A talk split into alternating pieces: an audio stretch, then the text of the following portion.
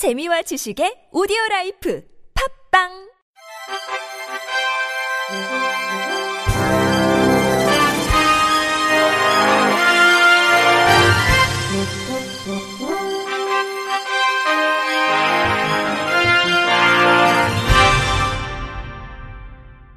청취자 여러분 안녕하십니까?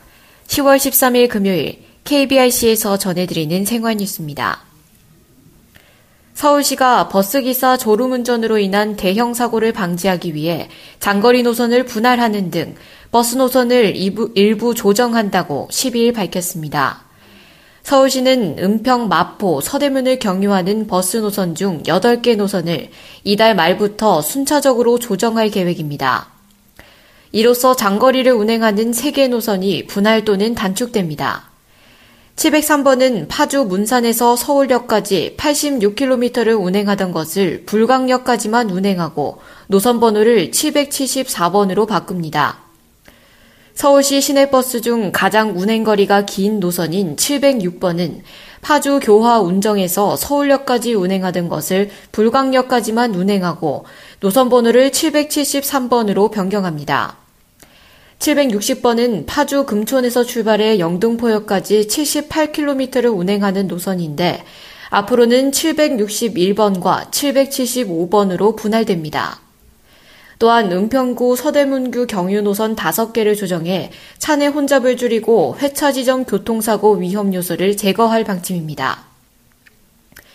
704번은 은평뉴타운 3호 7단지가 아닌 은평뉴타운 2 11단지를 운행하게 됩니다.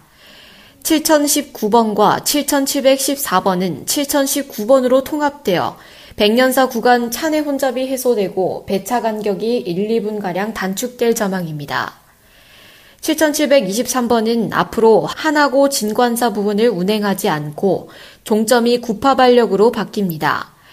출퇴근 시간 차내 혼잡으로 버스 탑승이 어렵던 운평 뉴타운에서 구파발력까지 접근성을 개선하고 기존 회차 지점인 한옥마을 입구에서의 교통사고 위험 요소를 제거하기 위해서입니다. 7733번은 노선 번호를 7734번으로 변경합니다. 이 버스는 은평구 대표 혼잡 구간인 백년사 주변, 서대문구 대표 혼잡 구간인 명지대에서 홍대 입구 구간을 운행할 예정입니다. 경기도 고양시 삼송 원흥지구는 경유하지 않지만 경기도 버스 733번이 이 구간을 대체 운행할 예정입니다. 시는 또 장거리 노선 단축에 따른 여유 차량을 705번, 720번, 7211번 등 승객 수가 많은 노선에 배차해 시민버스 이용 편의를 증진할 계획입니다. 서울시는 이번 조치는 장기간 버스 운행에 따른 운전기사 피로 누적을 줄이고 여객자동차 운수사업법 시행규칙상 규정된 운수종사자 휴게 시간을 보장하기 위한 방안이라고 소개했습니다. 시 관계자는 장거리 노선은 주요 권역간을 환승 없이 한 번에 이용할 수 있는 장점이 있으나 해당 노선 운수종사자는 약 4시간가량 쉴 틈 없이 운전을 해야 한다며 차량 정체 시에는 5시간 가깝게 운행하는 경우도 있어 운전자의 용변권 침해, 피로 누적과 스트레스 등 운전 근로자의 인권과 근로 여건 개선 요구가 지속적으로 제기돼 왔다고 배경을 설명했습니다. 오는 10월 15일 오전 세종대로와 종로, 동대문 등 시내 일부에서 부분 교통 통제가 이뤄집니다. 서울시는 12일 15일 오전 8시부터 서울광장에서 일반 시민과 마라톤 동호인, 외국인 등 2만여 명이 참여하는 2017 서울 달리기 대회를 개최한다고 밝혔습니다. 이번 대회는 서울광장을 출발해 종로, 동대문, 의지로, 청계천을 지나 서울광장으로 들어오는 10km 부문과 종로, 동대문, 고산자교, 청계천변을 거쳐 한강 시민공원 뚝섬지구까지 이어지는 하프 부문 등 2개 부문으로 진행됩니다. 특히 10km 부문은 세계 엘리트 선수들과 국내외 마스터스가 함께 경쟁하는 오픈 국제대회로 진행됩니다. 이날 마라톤 대회에는 박원순 서울시장과 김정훈 서울지방경찰청장, 김영종 종로구청장 등도 참석해 참가자들을 격려할 예정입니다. 특히 박 시장은 시민들과 함께 10km 부문 마스터스 부문에 직접 참가합니다. 이날 마라톤 대회로 15일 오전 6시 30분부터 10시 30분까지 서울광장 주변을 포함한 종로, 동대문, 을지로 등지에서 단계적으로 교통을 통제할 예정입니다.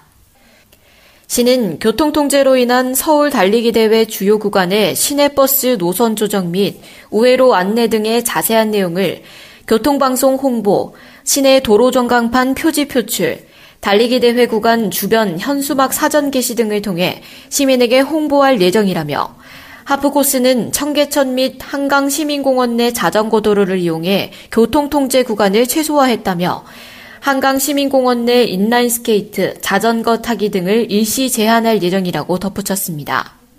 석탄과 석유 등 화석연료가 조만간 고갈되고 청정에너지의 필요성이 커지면서 수소에너지가 주목받고 있죠. 국내 연구진이 물에서 수소에너지를 효율적으로 생산할 수 있는 핵심 기술 개발에 성공했습니다. YTN 이정우 기자입니다. 미래 청정 에너지로 떠오르는 수소연료. 그동안 물에서 수소를 생성하기 위해 백금을 총매로 사용했습니다. 하지만 가격이 비싸고 매장량이 적어 실제 수소 대량 생산 기술 적용에는 어려움이 많았습니다. 국내 연구진이 기존 수소 생성 반응에 쓰이는 백금 대신 값싼 이황화 몰리브덴을 총매로 쓸 수 있는 기술을 개발했습니다. 인터뷰 김영주 탄소자원화연구소 화학연구원 기존에 활성이 없는 이런 평평한 부분을 간단한 이런 표면 처리 기술들을 도입해서 수소 생성 활성이 가질 수 있게 이렇게 만드는 어, 최초의 연구회라고 할 수 있겠습니다. 이황화 몰리브덴의 표면을 울퉁불퉁하게 변형시켜 수소 생성의 활성과 성능을 크게 높일 수 있는 기술입니다. 수소 생성 반응 성능이 낮아 잘 사용하지 않았던 값싼 이황화 몰리브덴에 간단한 표면 처리 기술을 도입해 우수한 촉매를 개발한 겁니다. 백금 촉매를 대체할 수 있는 이번 연구 결과는 수소 경제 시대를 여는데 큰 도움을 줄 것으로 보입니다. 세계적으로 이황화 몰리브덴에 대한 수소 생성 촉매 활성 연구와 관심은 많았지만 이를 실험적으로 구현한 예는 없었습니다.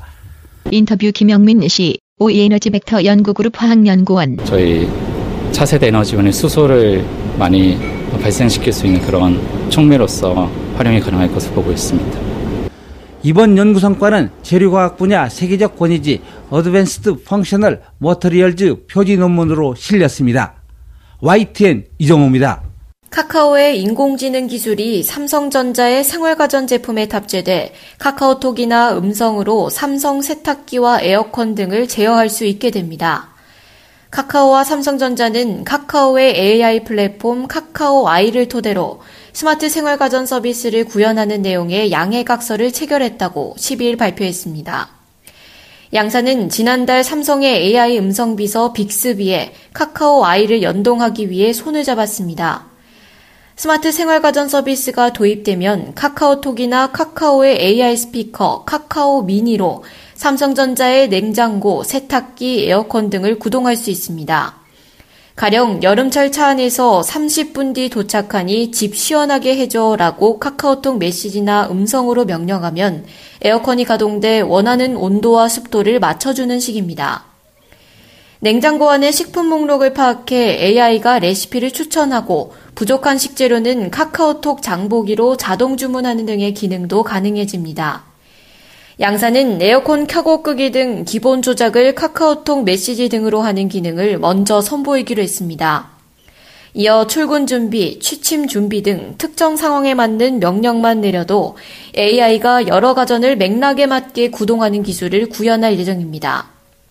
가전제품 소모품 상태와 교체 주기를 이용자에게 카카오톡 메시지로 알려주고 기기가 고장나면 AI가 소모품을 직접 주문하고 문제 해결 방안을 제시하는 스마트 사후관리 기능 개발도 추진합니다. 김병학 카카오 AI 부문 총괄 부사장은 삼성전자와의 추가 제휴로 모바일과 가전 영역에서 많은 이용자가 카카오아이를 경험할 수 있는 접점이 생겼다고 말했습니다. 초고령 사회 일본에서는 노인들의 체력이 나날이 좋아지면서 즐기는 운동도 다양하게 변하고 있습니다. 암벽 타기와 사이클 같은 격렬한 운동을 즐기는 건 이제 더 이상 젊은이들의 전유물이 아닌 상황입니다. KBS 나시나 특파원의 보도입니다. 요코하마의 스포츠 클라이밍 체육관. 인공 암벽 타기가 한창입니다. 다부진 상체를 자랑하는 남성들 모두 60대 중반을 넘겼습니다. 66살입니다. 69살입니다. 72살입니다. 일본 스포츠청 조사 결과 65살 이상 노인의 체력은 지난 20년간 계속 향상됐습니다. 특히 70살 이상 노인의 체력도 5살 이상 젊어졌습니다. 인터뷰 인공암벽 타기 동호인 72살. 그렇죠. 80살까지는 등반하고 싶습니다. 네, 뭐, 너무 잘겠습니다. 틈만 나면 힘차게 달리고 거침없는 사격까지 능숙하게. 80살 다카무라 씨의 취미는 근대 3종 경기입니다. 수영과 달리기, 사격 등을 동시에 즐기는 대신 상대적으로 힘이 덜 드는 운동에는 관심이 멀어졌습니다. 인터뷰 다카무라. 근대 3종 동호인 80살 바쁘지만 수영도 하고 자전거도 하고 매일같이 그런 운동을 하기 때문에 게이트볼까지는 하지 않습니다. 이를테면 한 발로 서서 버티는 시간은 평균 58초로 19년 전보다 57% 향상됐습니다. 격렬한 운동이 인기를 끌면서 한때 노인 전용 스포츠로 여겨지던 게이트볼 인구는 6분의 1로 급감했습니다. 격렬한 운동에 과감하게 도전하는 노인들, 초고령 사회의 새로운 흐름입니다. 도쿄에서 KBS 뉴스 나신합니다. 끝으로 날씨입니다. 오늘 아침은 올가을 들어 가장 기온이 낮았습니다. 설악산이 영하 0.4도까지 떨어지면서 얼음이 관측되는 곳도 있었습니다. 아침 기온은 쌀쌀했지만 한낮에는 전국이 맑게 개인 하늘과 함께 쾌청한 날씨를 보였습니다. 낮 기온 서울 20도, 대구 21도, 부산 22도까지 오르면서 일교차가 15도 이상으로 크게 벌어졌습니다. 이번 주말에도 맑은 날씨가 계속될 전망입니다. 내일 서울의 아침 기온 11도로 오늘보다 덜 춥겠습니다. 다만 서울의 낮 기온 20도로 예상되면서 큰 일교차에 유의하셔야겠습니다. 이번 주말도 계속해서 쾌청한 날씨가 이어지면서 단풍을 즐기기에 좋겠습니다. 이상으로 10월 13일 금요일 생활뉴스를 마칩니다. 지금까지 제작의 이창현, 진행의 이정화였습니다. 고맙습니다. KBRC